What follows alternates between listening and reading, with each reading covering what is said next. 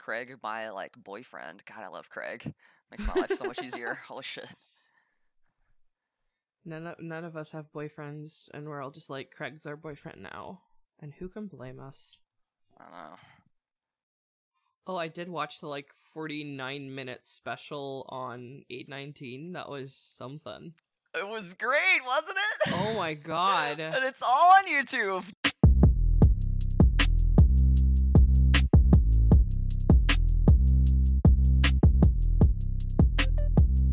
Hi, and welcome to Oh My God, They Were Teammates, or OMG, They Were Teammates, if you're feeling lazy and want to abbreviate. I'm Puff. These are my co-hosts, Iris and Mac. We have an absolutely epic amount of shit to talk about, from big numbers to goalies to milestones to cute things that we've seen and big thoughts that we've had. I'm Mac. I'm from the South. Puff's the resident Canadian, if you can't tell. Can we tell? I mean, I'm the resident European, the only one who hasn't had to deal with daylight savings time yet. I'm jealous. It's dragging me down a little bit. Not too much. If Puff and Mac need some more recovery time today, that's why. Yeah, we got a ton of shit to talk about, and we're probably not going to finish before the Heritage Classic starts, but since we're all really interested in seeing how that plays out, maybe a little more so after seeing the ridiculous outfits. Puff, you can probably tell us this. Has this always been a thing that at the, you know, classics that guys like dress up together and all have a themed outfit? You know, I'm not really sure. I don't remember it happening like back in 2014, 2015, but it does seem like it's been happening more in the years. Like, it's not new since you guys got into hockey, but it does seem kind of new. Like, it's happening more. But maybe I just didn't notice before because I didn't care who was playing, so... But also, I think it might have also come up more with social media being more prevalent, yeah, being more everywhere, and it's a really nice way to like get people's attention. Like, hey, look at what we're doing. Oh, it's it's purpose-built social media material. Yeah, which is, I mean, why it's funny to me that the Sabres picked like a third-tier Will Ferrell movie. 90% of the time, one of the hockey players makes a reference. It's going to be a Will Ferrell movie. I had to do research for this. Like, I had no idea. Like, I am probably just not the target audience here, but I don't watch Will Ferrell movies. No. So I just, like, Googled the quote that was in the Buffalo Sabres tweet and was just like, oh. Yeah, relatable. I mean, I saw that one first, and then 10 seconds later, I saw the Steelworkers Toronto. Apparently it's meant to... Yeah, I don't know. No, they look like they're in the Village People. I think they mostly, like, saw the Blues outfits from the Winter Classic and thought, we're going to be warm. That is funny. Yeah, I know. Right? That a Mitch Marner was like, I'm going to live my beefy life because I'm usually not. I don't know. Yeah, that is the butchest Mitch Marner has ever looked. Is in that outfit. and not in a butch lesbian way, which is... a little more. Well, I mean, technically, in like a masculine way, but yes. Mac is like, technically, Mitch Marner is not a lesbian. Technically. But if I were like an 80-year-old man, I don't know if we should include that. You should probably cut that out later. But yeah, you could use "butch" as an adjective for men. You know. It's I just mean the part where I said you think he's like a lesbian. You probably don't want to put that in there. He looks like a lesbian. No, he does. No, but like I'm just saying, like, a lesbian that would make my head whip. Anyway, I just feel like a lot of like the hockey players themselves would be like, that's offensive. So I mean it in a positive way. I know you do. It's like lesbian affectionate, not lesbian derogatory. Yes. No, I always mean lesbian affectionate. Fucking get that tattooed on my forehead. Do it. We could start with cute and wholesome off the ice. We can go into on the ice later. I think yeah, sure. Let's start with some cute and wholesome stuff. Started with. I mean, that's funny. What we're doing with these ridiculous outfits, so... Yeah. Speaking of Sabres, actually, there was another really cute piece of off-the-ice content where I think it was a week ago or so, they had Odin Okposo, the son of Kyle Okposo, one of the Sabres players, announce the starting lineup. So it was just like, and on left wing, number so-and-so, dad. It was so cute. Yeah, that was so cute. And he had a little blazer on. Yeah, he was like fully dressed as a little coach too. It's really cute. It is cute. Thank you, Sabres, for providing some cute content as well as providing me pain. Oh, yeah. We speaking have a lot of dads. We're going to be coming back to the Sabres a few times this Yeah, we'll be coming back. But speaking of dads, Phil Kessel is a dad now. Phil Kessel is a dad, and I am very happy for him. I know he had testicular cancer, so they actually weren't sure, I think, if he could have children. So I didn't know that. Aww. Yeah, no, he did. He had testicular cancer, and so he, I don't remember if they said he lost a ball or if that was not covered, but I feel like I did hear that at some point. So like that's part of why when he and his wife did an announcement, it was such like a big deal that she was pregnant and that they were going to have a baby, because like normally I'm like, oh god, baby announcement, like okay, another hockey with another baby. Yeah. I think it's really sweet that he's a dad. And they named their kid Capri. With a K. She's a girl. And I thought it was really funny because Wayne Simmons also has a child named Capri. So they were talking. Aww. And they had like both recently, I think, hit 1,000 games. So they were talking and before the... Yeah, the Oats-Leafs game. Yeah, and everybody was like, yeah, they're probably talking about their kids. And I'm like, that's so cute. That's so cute. But not only did he have a kid, but the night before, essentially, the Coyotes gave the okay to have him play a single shift so he wouldn't break his Ironman streak. And then they flew him out on a charter flight so he could go back home and be with his wife while the baby was born. Yes, and they paid for this charter flight, which is funny to me because they apparently can't pay for their own arena, but they can pay for this charter flight. Burn. Mic drop.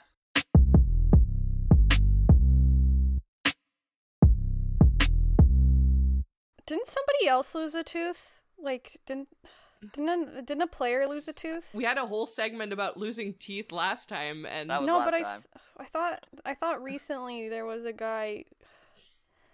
Austin Matthews lost his tooth, but I never saw a picture of it. I was kind of sad. He doesn't need to look any hotter to me. We discussed the Connor McDavid teeth thing at length last time. But yeah, no, I don't we think did. That story's this time. Over.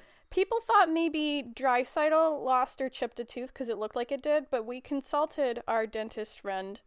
Our friend who is in dental school but not a dentist yet, I should clarify. We did actually do this, and I asked them about this, and they said it looks like he had a crown that came off.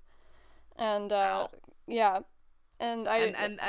pictures were we've seen were taken between like the old crown being taken off or losing it and the new one being put in. So that's why it looked a bit weird. This is the investigative journalism we bring to this podcast. Yes.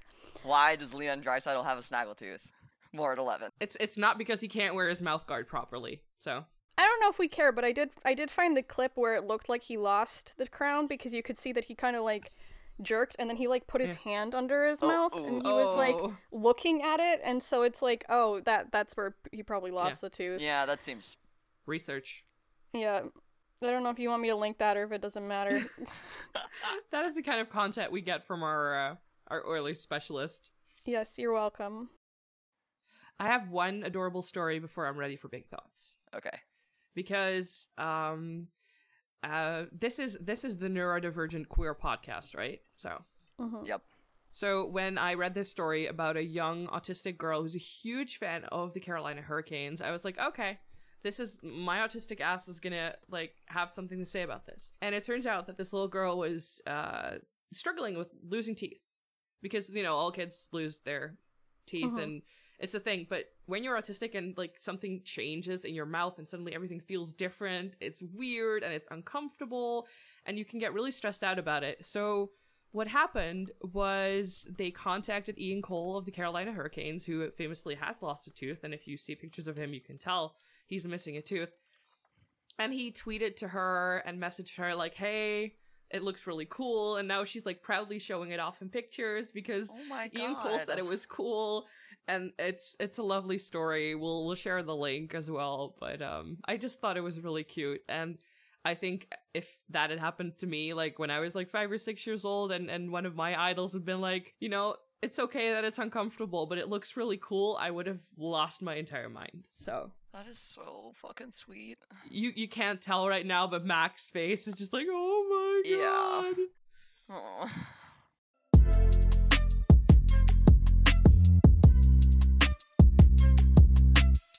Oh yeah, Brad Malone. Yes, so he is the captain of the Bakersfield Condors, or he is when he's down, which he has been for a few years. They wanted to call him up earlier, but I think there was complications with COVID, and I believe he tested positive for COVID, so they couldn't call him up. Then he had to wait a bit.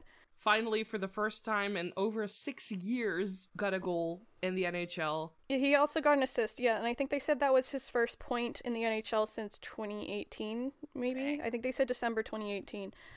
It's been a while, and he's worked so hard to be able to come back to the NHL, and I think he got the point against, like, his father-in-law was one of the assistant coaches? So his father-in-law is the assistant coach for the Flames, yes. Oh, the Flames. Oh, I do remember hearing this. Which I think is very funny. Yeah. Yeah, that is funny. See, Puff, it's not just you. Yeah. It wasn't in the game against the Flames, though. I misremembered that. Are you implying I'm going to marry a Flame? No, just, divided loyalties. Oh, yeah. It's also interesting about Brad Malone because he provides a physicality to the Oilers that we really need. I think when he had to go back to Bakersfield, I believe his wife was having a baby. Yeah. And so then he took a game off or something. And then there was a stat that I saw that said he gives an average of 15 hits a game or something. And the next closest is Darnell Nurse at like 7. Whoa. And it was just like, okay. Oh, yeah, per 60 minutes or something like that. Probably. Yeah, something like game. That. Yeah. What else was there? Was something else I wanted to say about him, but now I don't remember what it was. This particular European stayed up until 4 a.m. last night to watch Jacob Anders Markstrom post his 9th shutout of the season, which is impressive. And then you read the stat that before this season, he had 8 shutouts in his career. What the fuck? Yeah, in his first 11 NHL seasons. 11 years in the NHL, 8 shutouts. This year alone, 9. What the fuck? One shy of the franchise record. I wish you guys could see Mac's face right now. I gotta look at his chart. Mac's mind is blown. Yeah, right I'm now. Like, okay, I'll give him the note to self. Look up Jacob Markstrom's birthday. Yeah. What's going on in his chart this year? Speaking of kind of strange stats and the Flames, another fun one, and I love that the Flames do this because they did a similar one early this season. They posted a tweet that said that Johnny Hockey leads the Flames in goals on Thursdays, which is just so fun. It's goals on Thursdays specifically, but the earlier one was points on Wednesdays. That was a tweet that they posted back in February. It's fantastic. Like, and it was also about Johnny Gaudreau. So I'm like, always okay. Johnny Gaudreau, who got a hat trick against Tampa. 2 of his 3 goals were bounced off the butt of the goaltender, by the way. Wow. One of those is probably shameful enough, but 2. I wanted him to go for the full hat trick, just like only bouncing the goals in off Vasilevsky. Oh, now I remember what I was going to say about Brad Malone. So he got a goal and an assist, and Mama Puff and I were sitting there like, get a fight, go for it. You've already done the hard part of a Gordie Howe. Just go fight somebody. And then Mama Puff was like, yeah, go fight Yamo. We were like, does that count if you fight your own teammate? No, it doesn't. No, but like, that's Timmy Stützle. This is how you start the Gordie Howe. You get the goal and the assist, and then you get the fight. Yeah. I mean, speaking of odd stats, and maybe this is not a big number, it's a small number, Jack Hughes has 0 penalty minutes on the season. Yeah, I had to look up his hockey reference again today just to double check. He hadn't gotten one last night, but 0. He plays 19 minutes a night. He has 0 penalty minutes. And now that we've said this... He's totally going to get a penalty between now and when this comes out. When are the Devils playing again? Hold on. I'm going to check.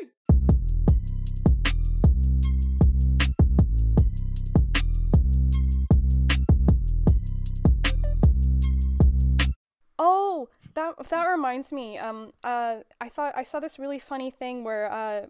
Matthew Tkachuk and Cale Makar got into it a little bit, and then was it the Avs reporter? I forget his Peter. Name. Yeah. You'd know, Iris. This is so the Avs and the Flames played each other for the very first time earlier. They're going to play each other for the second time tonight. I'm excited. And Cale Makar doesn't take a lot of penalties. Like he's not at the 0 penalty minutes Jack Hughes level.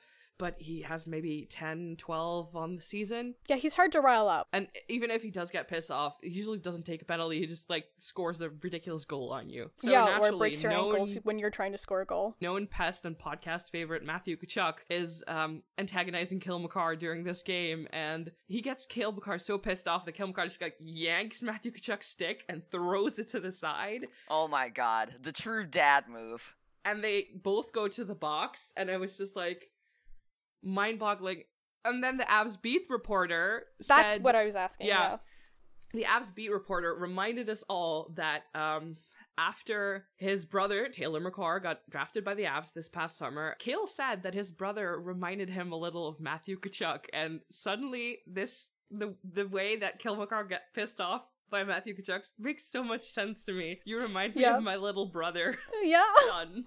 And that's exactly why he just grabbed the stick and jerked it out of his hand. That is the most, like... That's probably what he used to do to Dad slash... Oh, absolutely. And that's what his father or mother does to them. You know, just, like, fucking like, okay, take that thing and jerk it out of their hands and be like, nope. Done. Can you tell this is how I grew up? Oh, speaking of that... Did you see after the Red Wings Flames game? I believe one of the referees was retiring, so they had a mixed handshake line. Oh, I was wondering. I saw that GIF, and I was like, "What the fuck is happening?" Dean Morton refed like a little over 1,000 games, and he's retiring after this game. And then they had the kind of like mixed handshake line because they were all gonna like congratulate the ref. And Puff has a really nice story about it. Yeah. So you see this weird little moment where you see Dylan Larkin like rip Johnny Gaudreau's stick out of his hand, and you're like, what was that? And you go back and watch it, and you see that Johnny Gaudreau was like kind of sticking his stick between his legs and like bugging him with it. I don't know, I wouldn't call it a cup check because it wasn't that hard, but he was like, he's definitely doing something weird with it. But then you see Dylan Larkin like, stop it, what are you doing? And I just thought it was really funny. That was funny. Speaking of dad, it was more like the Wilson Oshie pregame rituals type of deal. No, I'm thinking TJ like pulls Wilson back with some real force. I'm just thinking of earlier in the season when we talked about the soccer ball retrieval and how Johnny Gaudreau was like getting in the way. I just think he has such like little sibling energy. Yes. Majorly. I mean, he scored a hat trick on his sister's birthday. It's like, it's still about me. Still about me. Speaking of hat tricks. Yes. You wanna... Perfect. Yeah. So Steph isn't here, and I've been asked to gush about this in great, great detail. Stars legend, podcast favorite Jason Robertson not only got a hat trick in his 100th game in the NHL, but he decided, I like it so much, I'm going to do it again next game. This guy got back-to-back hat tricks. Hasn't been done since Ovechkin like a couple years ago, but he's only played like a little over 100 games in the NHL, got back-to-back hat tricks. And Nuts. One of these hat tricks was like the game-winning goal was in overtime. He'd been out there for like I think a solid minute. Yeah. And he's just like, you can see him. He literally just sprawled on the ice. It was so funny. He is so gassed. He is dead on his feet. He's like, if I were trying for a hat trick, I wouldn't be out here. Yeah. Yeah. And he was just like, you know, going after that puck. He gets it behind the goalie, and he just like falls down and lays there. He just like gives up. I am done. Mood. And his teammates try to get him up, and it's just not happening. If you didn't know better, you'd almost think he was injured. So I like, but it is funny when you know he's fine. So I don't remember which teammate it was, but one of the Stars went up and started like tugging on his jersey. Yeah. And they were like, hello? And he was like, no, I'm dead. No, I'm dead now. Leave me. I've left it all on the ice. Yeah. Yeah, he did. And he won it for them. I think that was like, he scored 3 out of 4 Stars goals that game. Jeez. So it was just... Sorry, did we talk in an earlier episode about that guy who scored a goal in a minor league in overtime and then immediately walked off the ice? No, we didn't, and we should. That's funny. I showed you guys that, right? I think I do remember. I've seen it, yeah. It was an AHL game, wasn't it? Yeah. I think it was was it juniors? I think it was juniors. It was some sort of juniors game. And I just thought it was so funny that he just like scores the OT winner right off the ice. Down the tunnel. That's cold. It was stone cold, man. That is stone cold. Not past the bench at all. He didn't even celly. Like, he didn't even look excited. Wow, he just like scored and walked off. That's amazing. Yeah. We'll link this when we find it again. It was so good. That's awesome. Like, that's like Jason Robertson is like dying on the ice, and this guy is just like, oh, I'm done. Bye. See ya. Yep. Nope, Jason Robertson, proud holder of the title of one of the 5 hockeys my girlfriend thinks is actually cute. Which is Like, 1 of 5. That's very special. I think we need to acknowledge it's probably this. Less than 5, honestly. My partner will only say that 2 of them are good looking, not cute in the same way, but like genuinely, objectively good looking, even if they're not our type, because we're both asexual. And one of them is Jujar Kara. Now, no longer Oilers legend, but Blackhawks legend Jujar Kara. Yes, I miss him, but it's okay. The other one is Elias Lindholm, but they say that it's only in certain lights and when he grooms a certain way. And the other ones just don't count at all. Fair. Your partner is so valid. Mm-hmm. That's true. That is very valid. Meanwhile, I'm just out here like, oh, man, that rat looks good. Yeah, mood. That's the mood. Yeah, that's the mood. No, my boss, however, has better taste because I have the Caps dog calendar hanging in my office. Oh, yeah, this was good. And she was in there sitting in a chair talking to me about something and then just kind of like looked up and sort of lost her train of thought. And I was like, you know, kind of gave her a huh? She's like, that is a good looking hockey right there. And I was like, yes, that is Tom Wilson. He is beautiful. Don't get me started. Caps legend. Tom Wilson. Yeah, all-star. Noted women's hockey fan, Tom Wilson.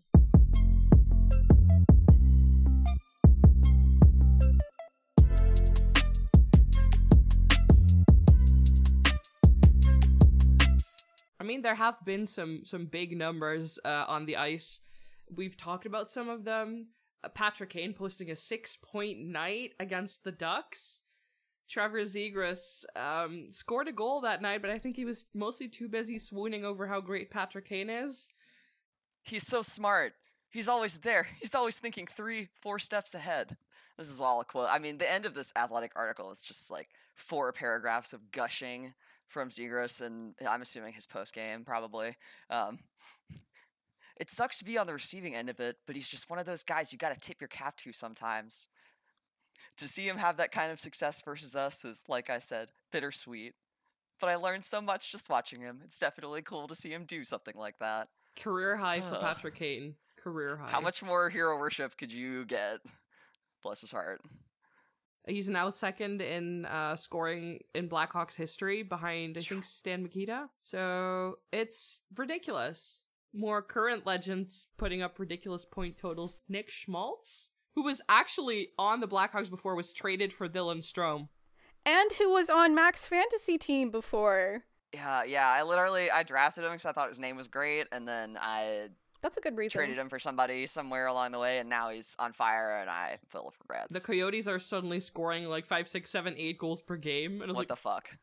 Not to bring up Jacob Markstrom again, but didn't you say that he's the one keeping you in fantasy right now? Yes, Jacob Markstrom literally is keeping me in fantasy right now. I would be just lost without Jacob Markstrom. I think I drafted him in the second round, and that was the best decision I made. I mean, aren't we all just lost without Jacob Anders Markstrom? Yeah, I would be. Yeah, sorry, go on about Nick Schmaltz. I just can't resist chirping Mac. Yeah, true. Was there more about Nick Schmaltz, or were we done? No, it's just ridiculous that no one expects the Coyotes to do well, and suddenly they're scoring 5, 6, 7, 8 goals per game. I always feel like it's whatever game I'm not paying attention to, something wild happens. Maybe I shouldn't say wild, because I feel like that gets confusing on this podcast. Oh, that was me in the Red Wings wild game, though, with the fucking huge brawl, with the biggest fight of the year. Oh, yes. Incredible scrum. Nedeljkovic and Cam Talbot almost had a fight. This video is incredible because it starts at it's the end of the second period, number one. There's nothing stopping them from just, you know, immediate fight. Everybody's rumbling. And about 20 seconds into the video, you just see Cam Talbot fucking fly into the frame from the right and try to pull off Nedeljkovic to start a goalie fight. Whoever this fucking linesman is, these two, 67 and 10, no, they're my enemies now. Why would you stop a goalie fight? Why would you stop a goalie fight? What's wrong with them? It's the end of the period. Who cares? And then Cam Talbot, I think, got an instigating penalty because he crossed the line. Because he fucking, yeah. And they try to break him up, and then they start fighting again. This fight's great.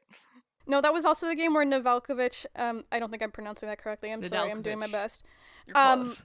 he gave up this really weird goal, and I hate to put him on blast for this because I'm sure it's really embarrassing and he wants to forget it, but there was he mishandled the puck and he put it in his own goal, and I was like, oh, poor guy. Didn't Flower do that last year? And then apparently there was also a lot of really weird goals in the Leafs game the same night, but I didn't watch it. Mama Puff just sent me some tweets. Mama Puff is like, you should talk about this on your podcast, or no? She doesn't. I don't mention the podcast to her that much. She just sends me things. No, because then she'll figure out that you talk then about Matthew Tkachuk in a positive light, and we can't do that. Yeah, no, that's valid.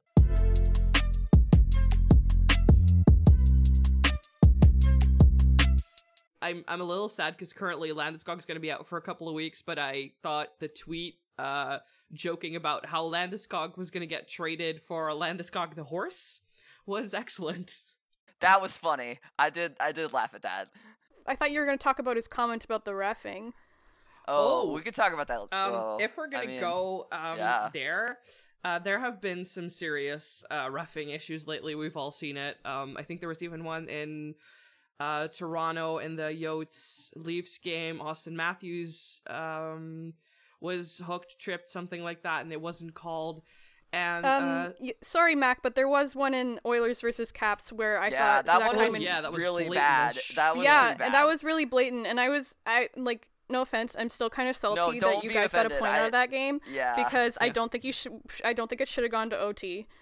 I'm still kind of mad. So it was not the only bad call in that game. No, Hyman was hooked by Ovi, and Backstrom was right there, kind of tag teaming him. And I know you're you're together and have been for 1,000 games, but don't do that. Mom Puff called it water skiing because they were because I was I forget what it was, but we were talking. There was a hook in last night's game. She said, "Well, it wasn't water skiing like Ovechkin behind Hyman," and I was like, "Oh my god, Mom." That's fucking funny. Yeah, Mom Puff's an icon. No, but that was one of the blatant ones, and then there was some. Colorado played Carolina, so these are the top teams in the league.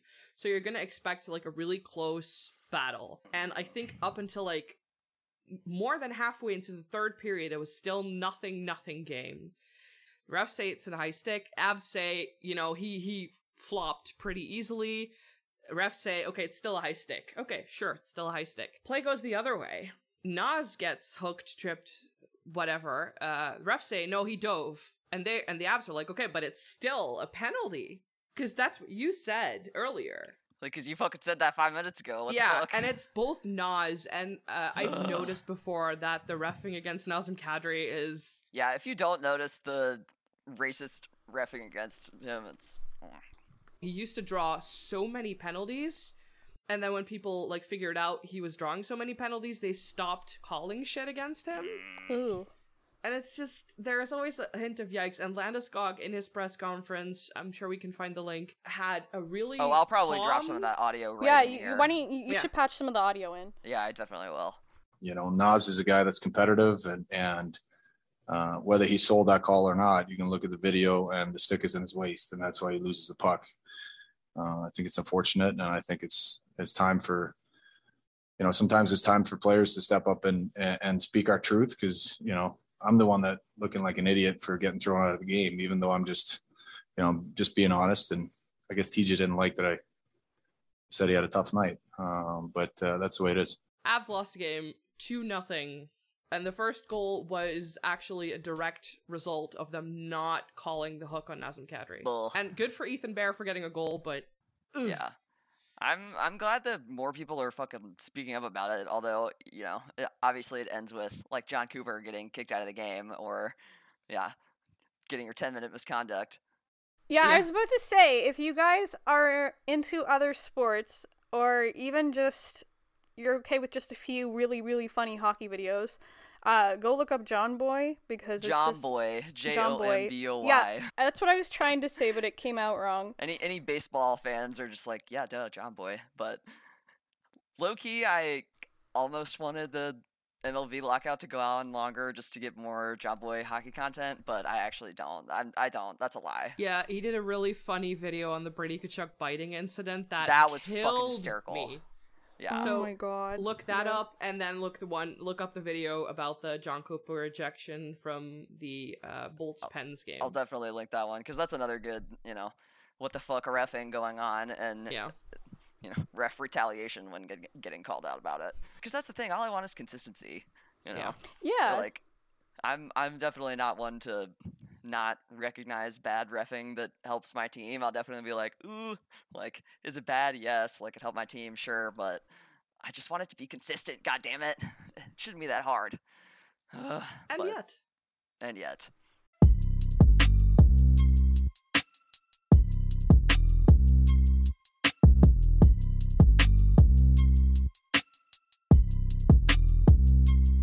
As a small celebration of Nikki and Ovi becoming the 9th duo in NHL history to play 1,000 games together, which is quite a feat. In order to celebrate, I wanted to tell the narrative of their time together.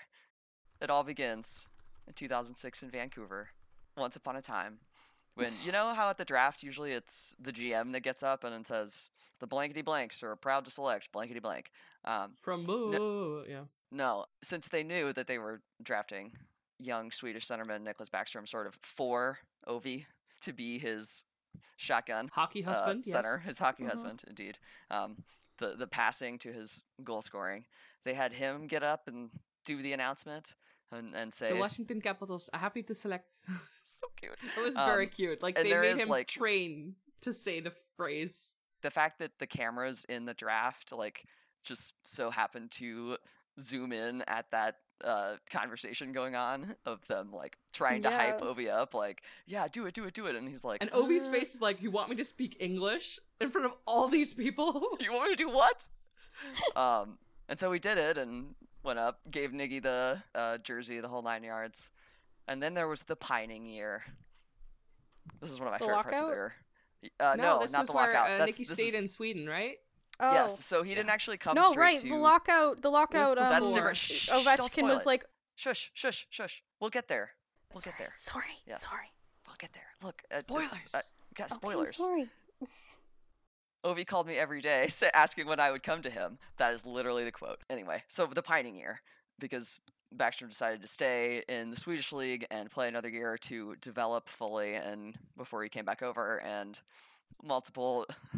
reports, sources, etc., say that Ovechkin spent a lot of time asking every foreign journalist that he came across if they had heard anything about Niklas Backstrom, because of course this is in 2006, so there wasn't quite, you know, the social media about hockey that there is now. You know, you can just like he just wants the tea. Like... He wanted the tea, and it, like, was asking this of multiple reporters like the whole year. Nikki was still in Sweden, which.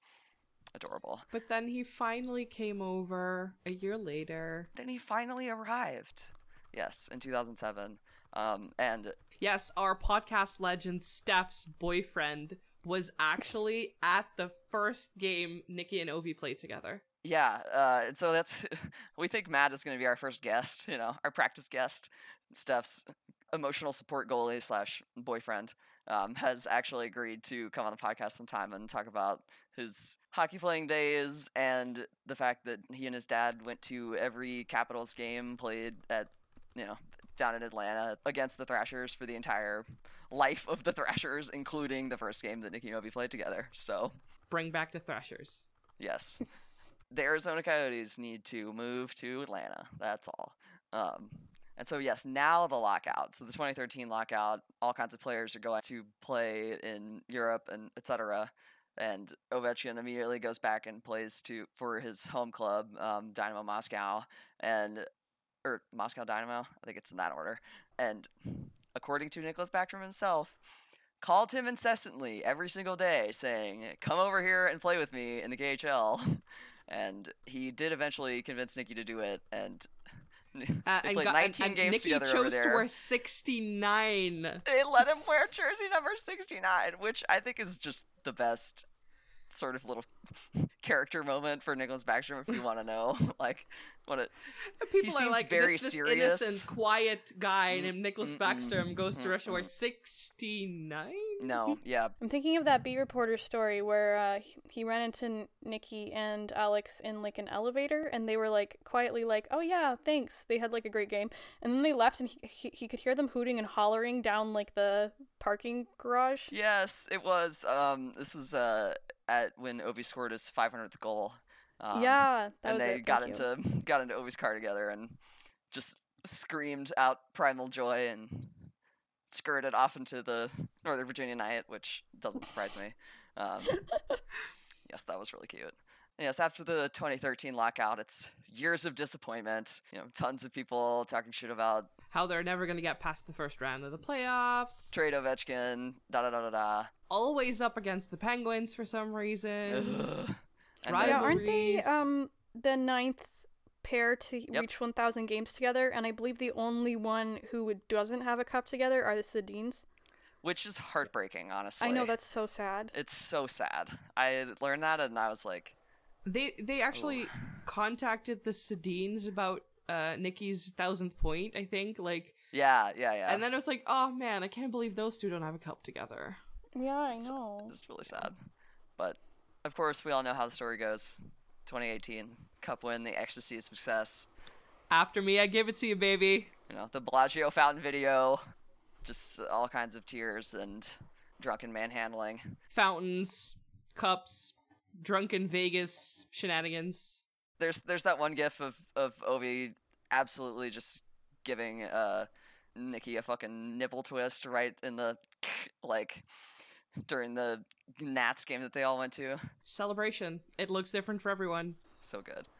And now they've, you know, both re-signed with the Caps, and there's a great quote of Nick Backstrom. Basically, I think it was the GM telling the story, saying that, you know, when Backy sat down to declare his terms, he was like, all right, this is how we're going to get Ovi to beat Gretzky's record. This is how long it's going to take. I would like 5 years, please.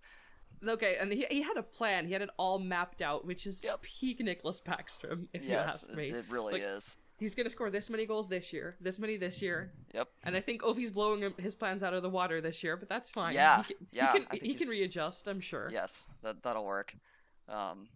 And so we'll definitely link the 45-minute-long special on their relationship that the local feed, NBC Washington, did on their narrative. And they put it up on YouTube because God loves me and wants me to be happy. I'm so glad that they did that.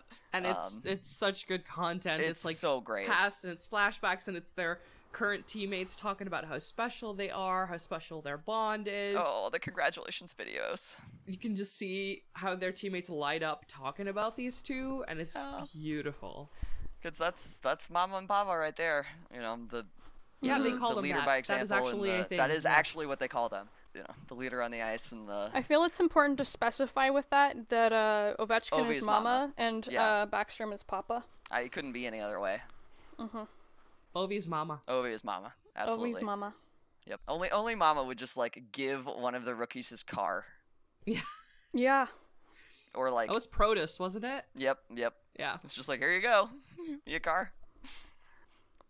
One really lovely quote from the Washington Post article about this wonderful anniversary from Samantha Pell was an interaction that she observed with them. I'll read the quote. When asked what the best attribute was of the other or the best compliment they could give the other, their answers were simple.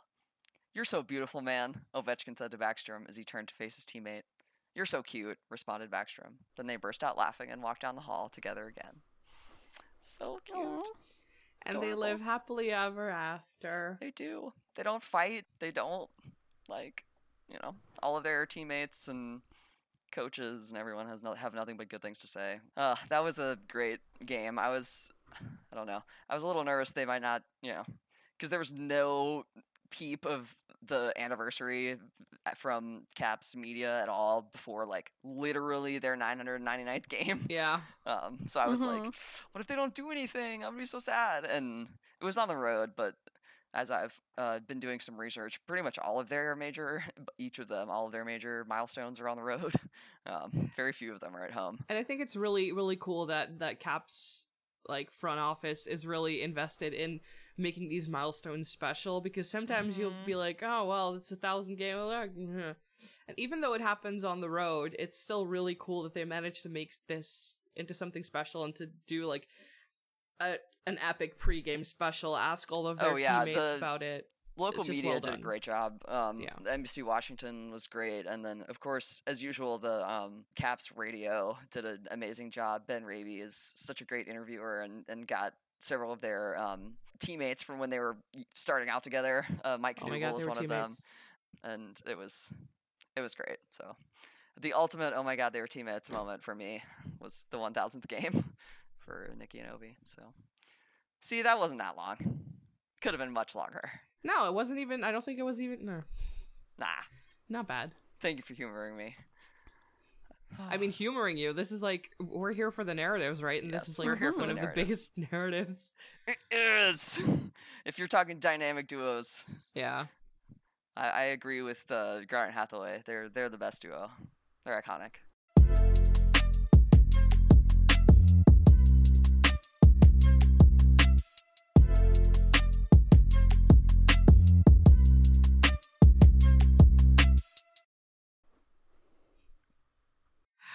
I mean, as long as we're on the topic of the Caps, I feel like we can start to move towards big thoughts, but a little slowly, and start off with, you are not a bigger women's hockey fan than Tom Wilson. Oh my gosh. So this was great because we actually did, we happened to mention this on 2 episodes ago, I think, when Steph asked the question, where does professional women's hockey get played if not in the Premier Hockey Federation? Yeah. And as a matter of fact, one of the touring PWHPA games came to D.C. not that long ago, March 6th. And the Caps, like, went all out. John Walton called the game. They had free streams available, like, on their website. Yeah, it was great. I watched some of them. They had adult clinics. Tom Wilson was there and reportedly, according to Twitter, was just, like, really fucking into it, of course, because why wouldn't you be into great hockey? And the Caps also had some of the players playing at the showcase come and drop the puck one of the nights at a Caps game. So they really did, like, go all out for that, and more pleased. It's really cool to see women's hockey be hyped like that. Like, I'm going to take a quick women's hockey side step here. The rivalry revenge game, basically. Yeah. Where like half the Pens were at, too. Canadian legend Marie-Philippe Poulin naturally won it in OT because... that's what she does.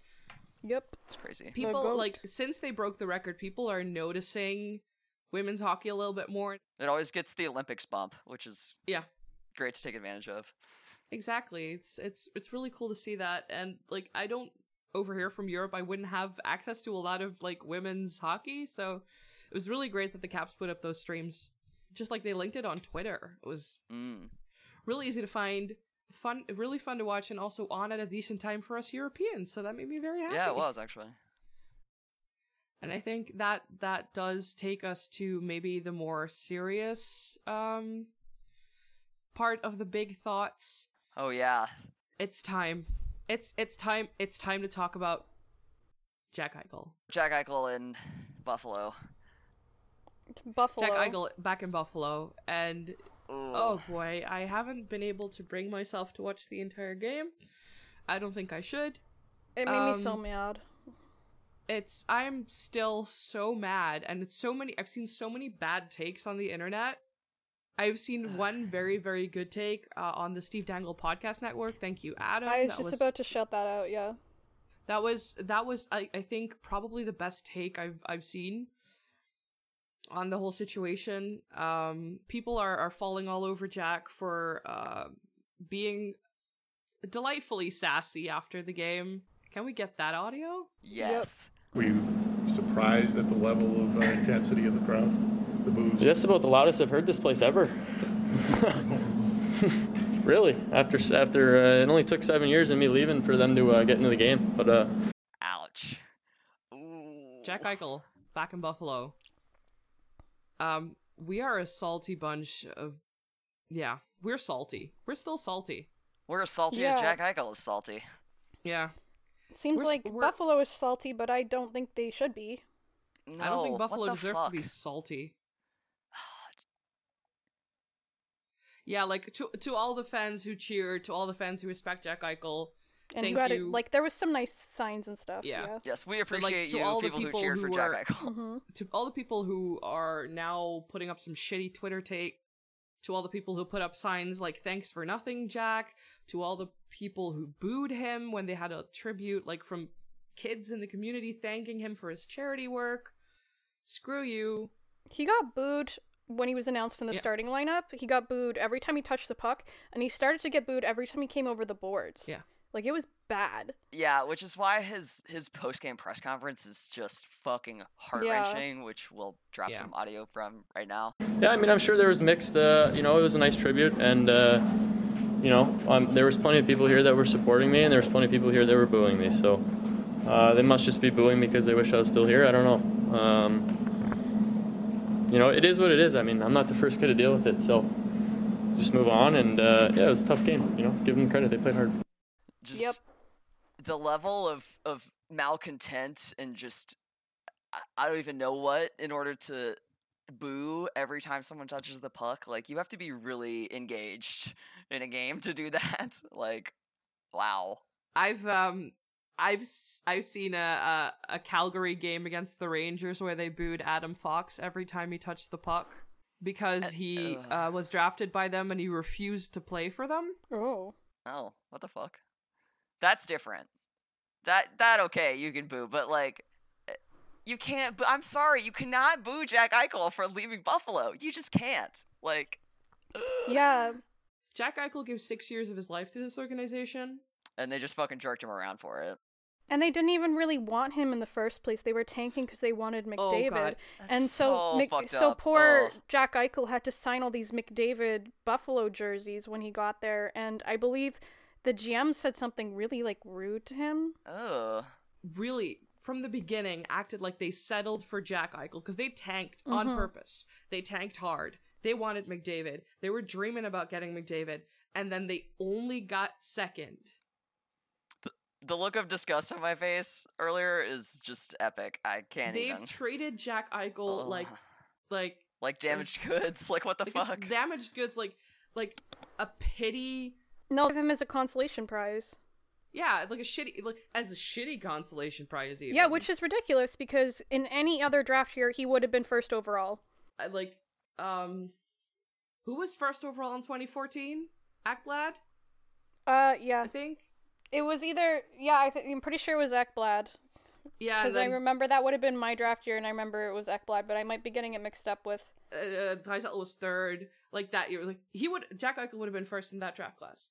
Austin Matthews and Jack Eichel could have gone either way. I feel like there have been drafts where the first draft pick hasn't been as good as second overall Jack Eichel. Mm-hmm. And they've treated him like a shitty consolation prize the whole time. He led the team in goals and points for most of his seasons there. I think the only years he hasn't was when he was a rookie and when he got injured last season. Those were the only years he didn't lead the team in points. And a lot of the other Buffalo players have said, like, they lost their love of the game. Like, Ryan O'Reilly got traded from Colorado to Buffalo and famously said, after leaving Buffalo and then winning a cup with the Blues, said that he lost his love of the game in Buffalo. And he's probably not the only person to have that story. And then they hired a guy who was, at the time, coaching soccer in Europe. Ralph Kruger, shout out. He was coaching soccer in Europe, and he'd coached in the NHL before, sure. But at the time, he was coaching soccer in Europe. If you've fallen that far, maybe he's not the guy you want to hire. And I applaud you for not picking out, like, not going Mike Babcock or the same, like, John Tortorella. I don't know. Yeah, not doing Coach's musical chairs again. Yeah, but there has got to be another way to do that, and I think Jack had like 4 coaches in 6 years as well. Like, it's not coach killer Ryan Nugent Hopkins level, but Nuge, love you. I feel bad for the Buffalo players because I think it's ownership, the Pagulas, and they also own the Buffalo Bills, but I think they're doing good. I don't follow that. Yeah, the Bills they have an identity and a really amazing fan base. Okay, I'm gonna parallel this. The Buffalo Bills are Brady Tkachuk. What? Okay, where are you going with this? Oh, no, I'm sorry. I'm gonna take this differently. I'm gonna throw in a little dig at Keith Tkachuk here, ladies and gentlemen. Oh God. Oh, okay. If you're going to compare, Keith Tkachuk has a favorite child. It's probably Rob Thomas, but if it's not Rob Thomas, it's Brady Tkachuk. That's the Buffalo Bills. Keith Tkachuk also has another child. Looks on hand, Matthew. That's how the Pagulas treat the Buffalo Sabres. I feel bad for the Sabres players because the city really does love that team and they love hockey. So it's not like they're not making money even though they're tanking all the time. So then it's like the ownership has no reason to try. They're like, oh, well, we're going to make money anyway. So then it's just like, I feel so bad for them. Just another rebuild. It's fine. Yeah. Ugh. And I just feel so bad for the players because they're never going to relocate that team. The ownership is probably never going to give it up because they are making money off of it. And I'm just like, oh, so you're just stuck there, and it fucking sucks for them. To be fair, like this year, it's looked a lot better. They hired a coach who really is there. Yeah, it is a lot better. Manage the younger players and to like slow clap. I'm still mad about Jeff Skinner last year though. Oh God, I'm still salty about Jeff Skinner being healthy scratched. Because he couldn't put up 20 goals in, like, 8 minutes of ice time on the fourth line with grinders. Like, Jeff Skinner's a former figure skater. Like, look at him this year. He already has, like, 20-something goals. Yeah. On the Sabres. He is a treat to watch skate, really. It's clear that he's a former figure skater. They put up a little clip of him mic'd up before the Heritage Classic. It's also very fun. Oh, boy. But either way, like, the Sabres, like, they're doing better. Like, they have these kids. They got a player like Alex Tuck who's excited to be there. He's excited to play in Buffalo. He's from the area. He wants to be a Buffalo Sabre. That is the kind of thing you want to cultivate there and you want to keep there. But, like, your captain, who you had there for 6 years, you gave him the captaincy at, like, 21, 22 years old. He signed with you for 8 more years after his ELC, and then you couldn't even give him the respect of basic bodily autonomy. Like, what the fuck? And to add insult to injury, I remember that when he was out on IR because he was waiting for the surgery and they were still kind of fighting about it, they stripped him of the C. Oh, I remember that. It was awful. And I was just like, okay, why? What was the point of that? Like they could have kept it until he was traded, but no, they had to make a statement. Yeah, that's just it really just felt like they were punishing him. Yeah, and that's gross. It was brutal. Because I do believe that didn't we find out that he had the surgery booked and then they actually ended up saying no. Yes. Yeah. Yeah. Which is incredibly fucked up. But like in the 6 years he's been there, they've never stopped punishing him for not being Connor McDavid. It's so fucked up.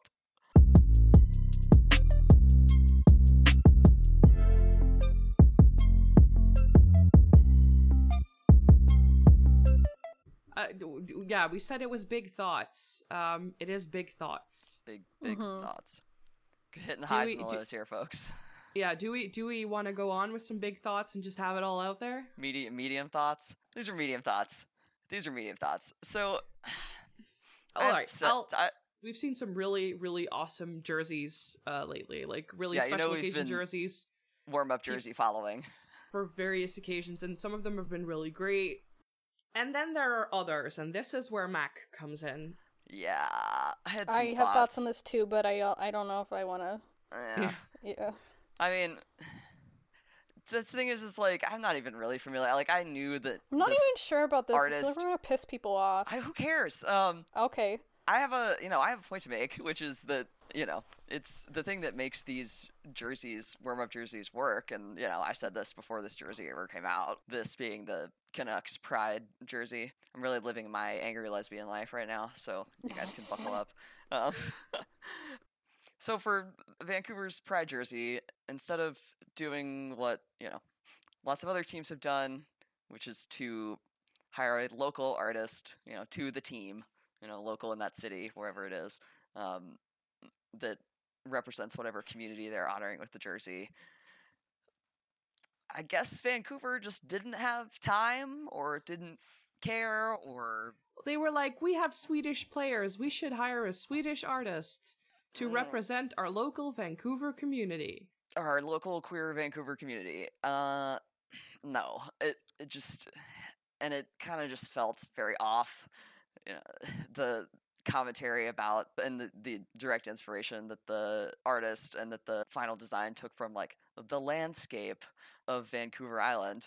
It seems like it perhaps would have been done better by an artist actually local there, or perhaps even indigenous. They did not make that decision, and it just really came off very flat. And, you know, just personally, I was less than impressed by some of the takes on the queer experience. But yes, a valid queer experience involves coming out and having a partner. Did you know that? Well, as someone who is not, like, out in real life and doesn't have a partner, fuck you. Yeah. I know that's, like, not the most nuanced, but... I wonder if it was more about her personal queer experience, but then it's like, why? I don't care about this random Swedish artist who's doing it for the Canucks. Why her? Yeah. You know? Vancouver is a huge city. Why not spend 30 minutes on Instagram and find a queer artist actually from Vancouver? It's not that hard. There's queer artists in Vancouver, people. Come on. Yeah, no, and I especially would have liked, like, a queer First Nations person. Like, I think it's the Squamish in that area. And the orca is very important symbolically. Like, if it had been, like, here is my experience as a person who is queer and First Nations, and this is an important symbolic to my culture, that would have been cool. And I would have been like, yeah, tell me about it, because this is, like, personal to you, but it relates to the team in this way. Whereas it's like with Mio, I'm like, I don't really care about your personal queer experience, and it doesn't apply to me. It's very general.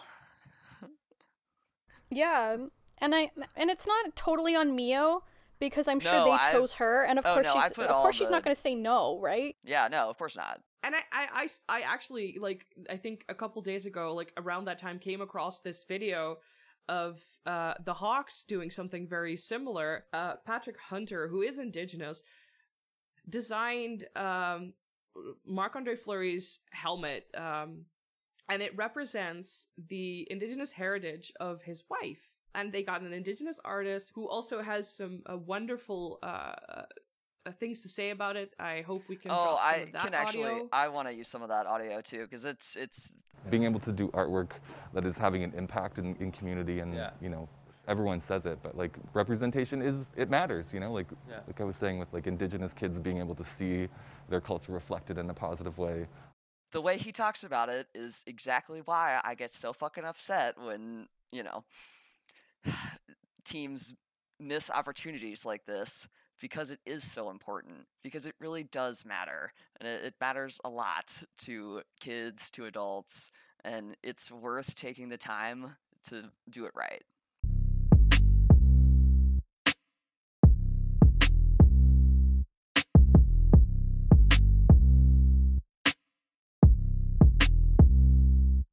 Yeah, I feel like we should just head into social media now and just do some fun things and not try to go too long. Maybe have a little trade segment, not too long, because otherwise we're going to have, like, a 2.5-hour podcast.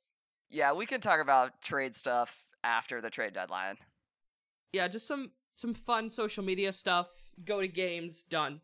Oh, because I have to teach you guys who Jim Cantore is. You don't know who this is, do you? No. Okay.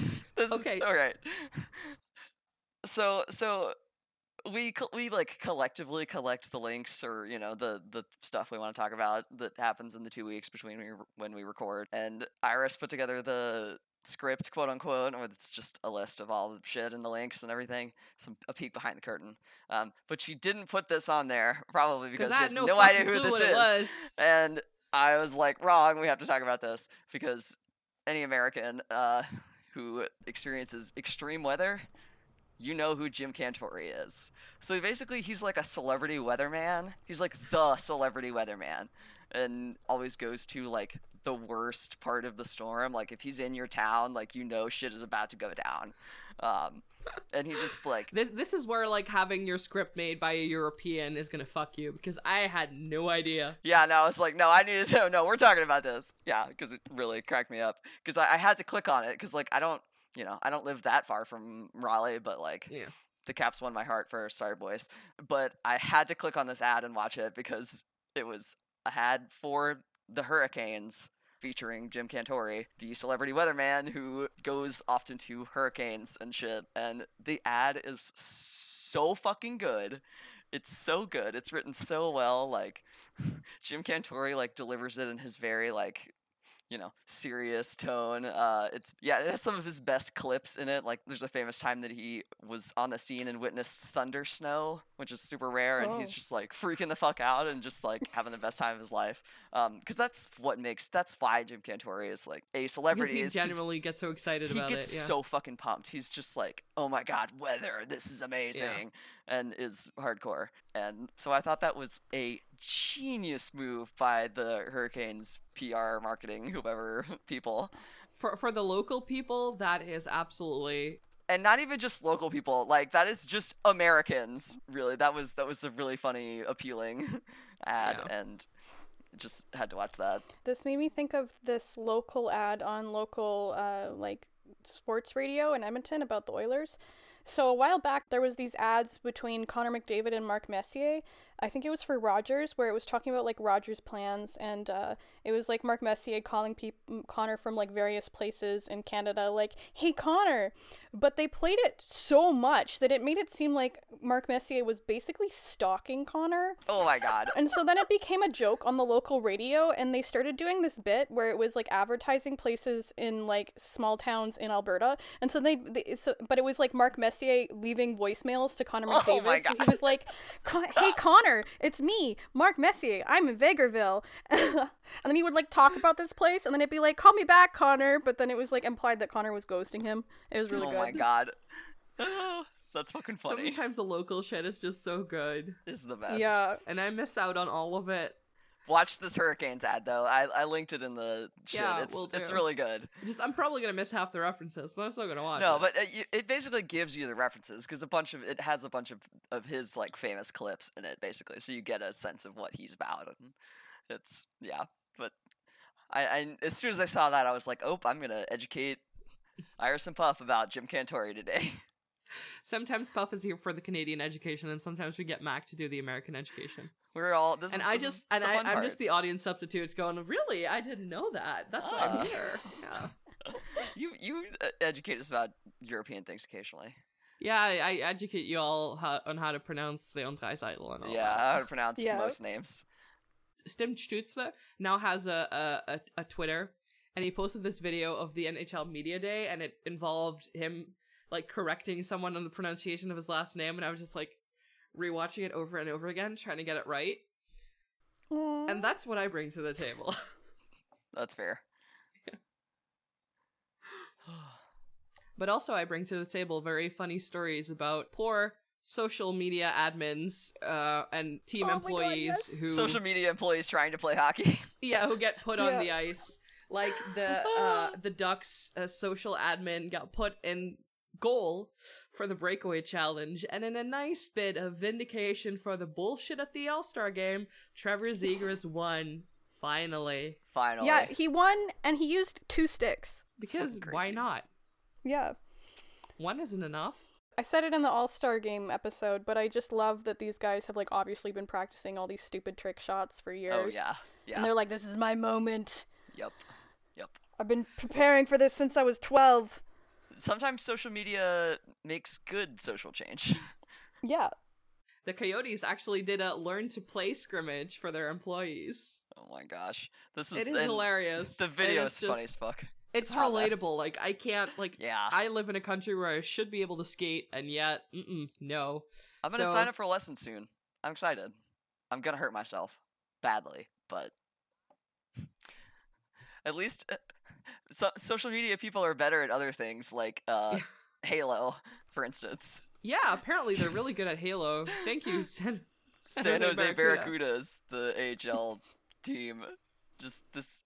Oh, yeah, this tweet at 1:36 a.m., which is what makes it really funny. That's even better. I didn't talk about that before. Yeah, and the tweet is all lowercase. Since my boss is probably asleep, just wanted to share this Halo clip I hit the other day, and it's a triple kill, which, I mean, it's a pretty good clip. And then he replies to his own tweet. I'm assuming it's a guy. It could be a girl. Who knows? They reply to their own tweet.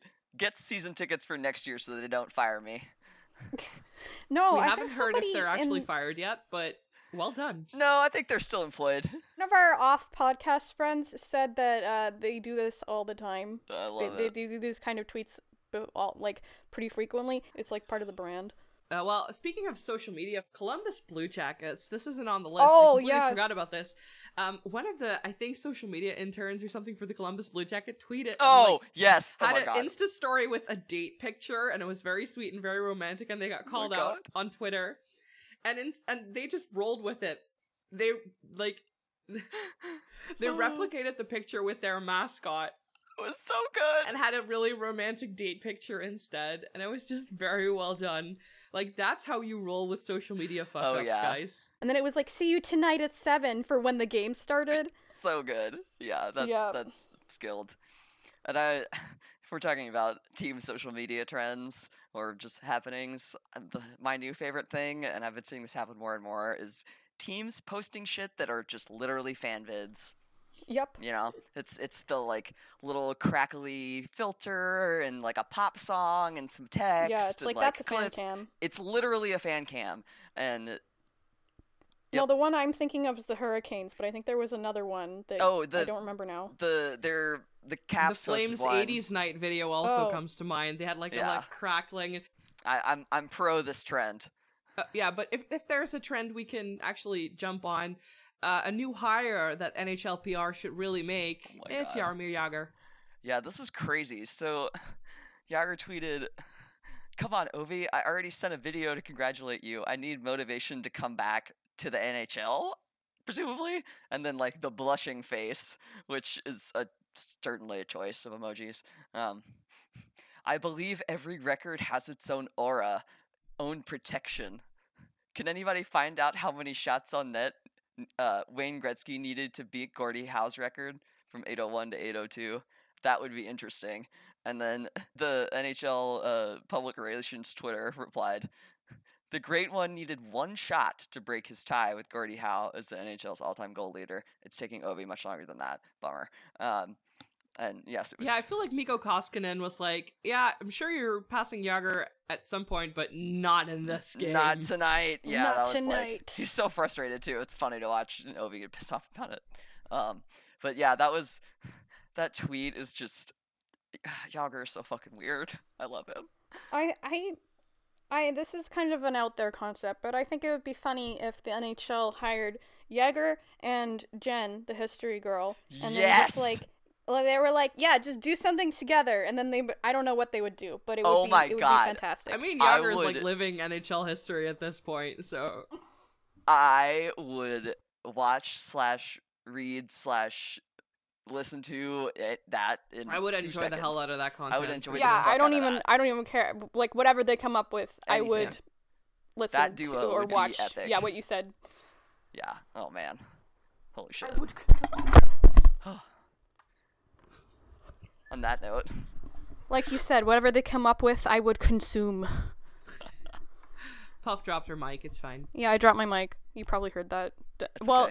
I'm assuming Mac caught it. Hopefully. I'll leave it in now though. No. Okay, Puff. Don't stay that close to the mic, please. Yeah. No. Sorry, that was my fault. I don't know why I was lifting it up. It's good. It's funny that you just blew it out though. That's kind of hilarious.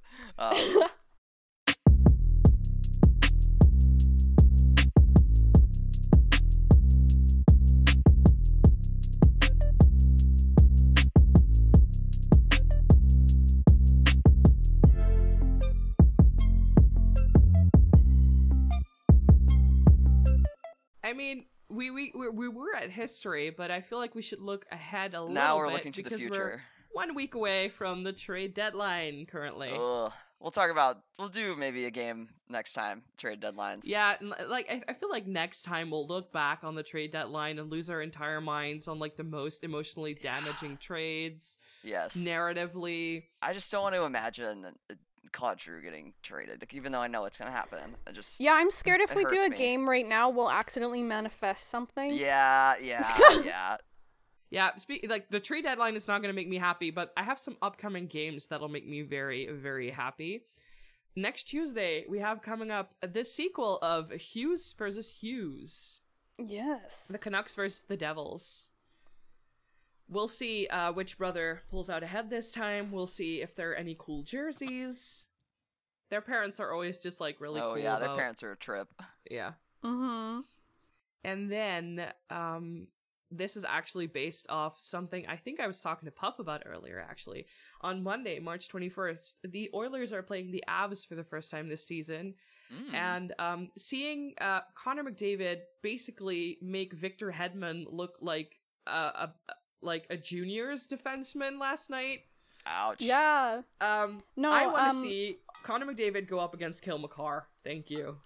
The speed. The speed.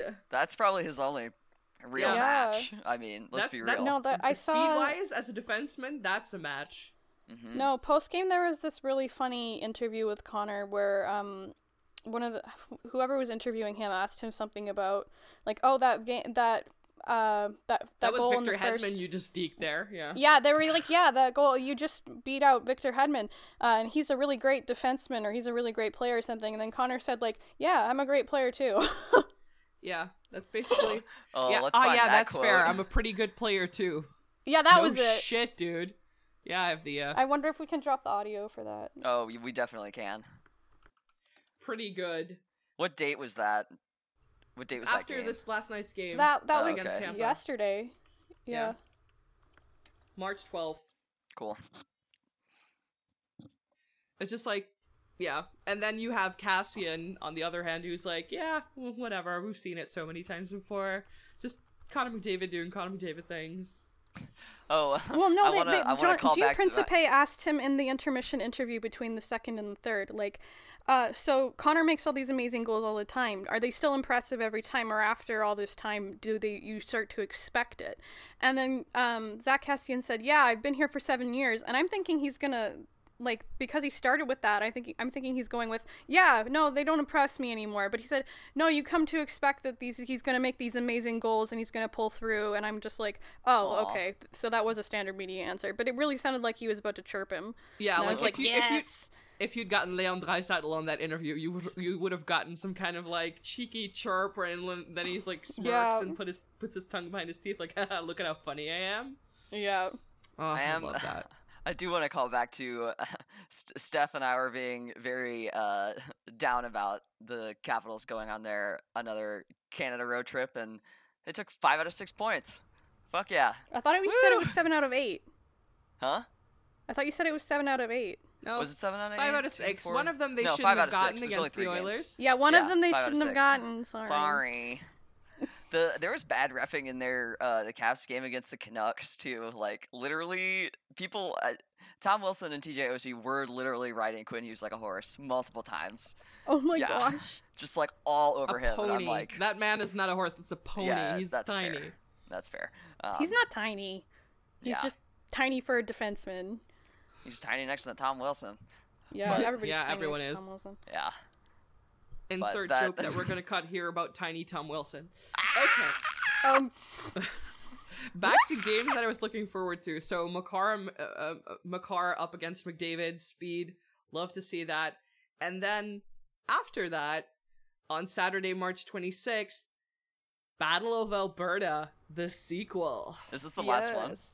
Battle of Alberta is always wild. The Flames won it last time. I just cannot wait to see what kind of shenanigans happen. I think Cassian was out for the last one, so I feel like there could be some animosity. So we'll see. We'll see. That should be good. And my final game I'm looking forward to is probably after we record this next podcast, but probably before we release the next episode. It's going to be March 29th. Calgary, Colorado, Take 3. Take 2 is tonight.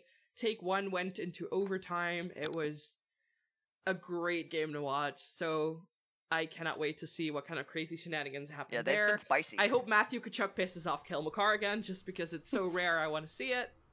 Let's go.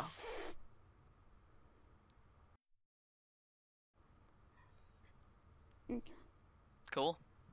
Do we have any fun outro bits that we need to do? Yeah, you can...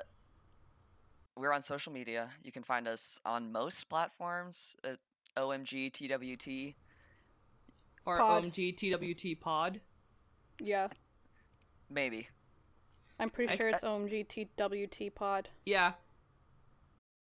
Or you can find us wherever you listen to podcasts. Yes. If you don't find us on your platform of choice, send me an email at omgtheywereteammates@gmail.com. And we'll see you in 2 weeks when we're probably having ice cream and crying about the trade deadline. So be strong, friends. We can make it.